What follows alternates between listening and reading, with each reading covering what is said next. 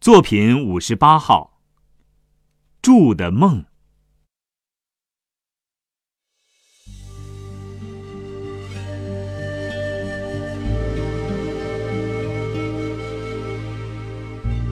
不管我的梦想能否成为事实，说出来总是好玩的。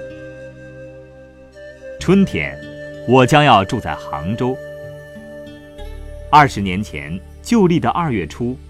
在西湖，我看见了嫩柳与菜花，碧浪与翠竹。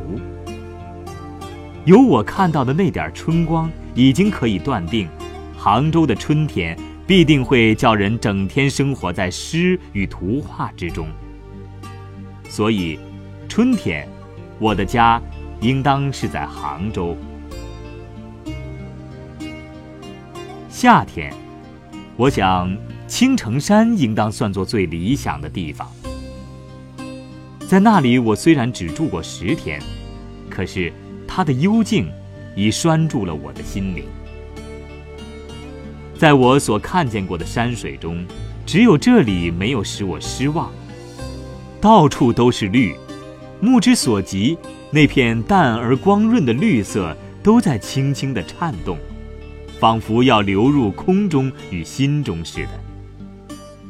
这个绿色会像音乐，涤清了心中的万绿。秋天一定要住北平。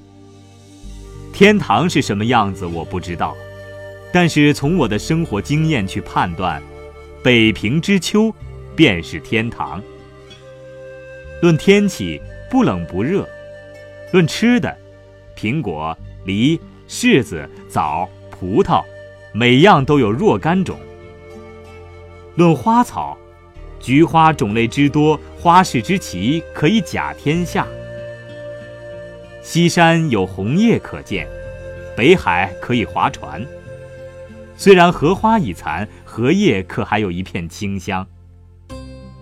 衣食住行，在北平的秋天，是没有一项不使人满意的。冬天，我还没有打好主意。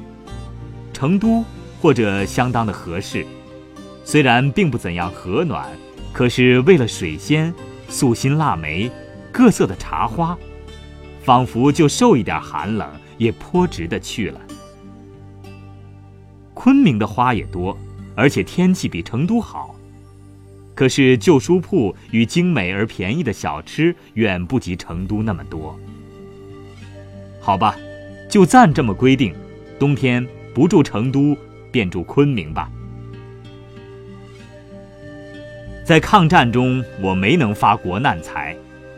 我想，抗战胜利以后，我必能阔起来。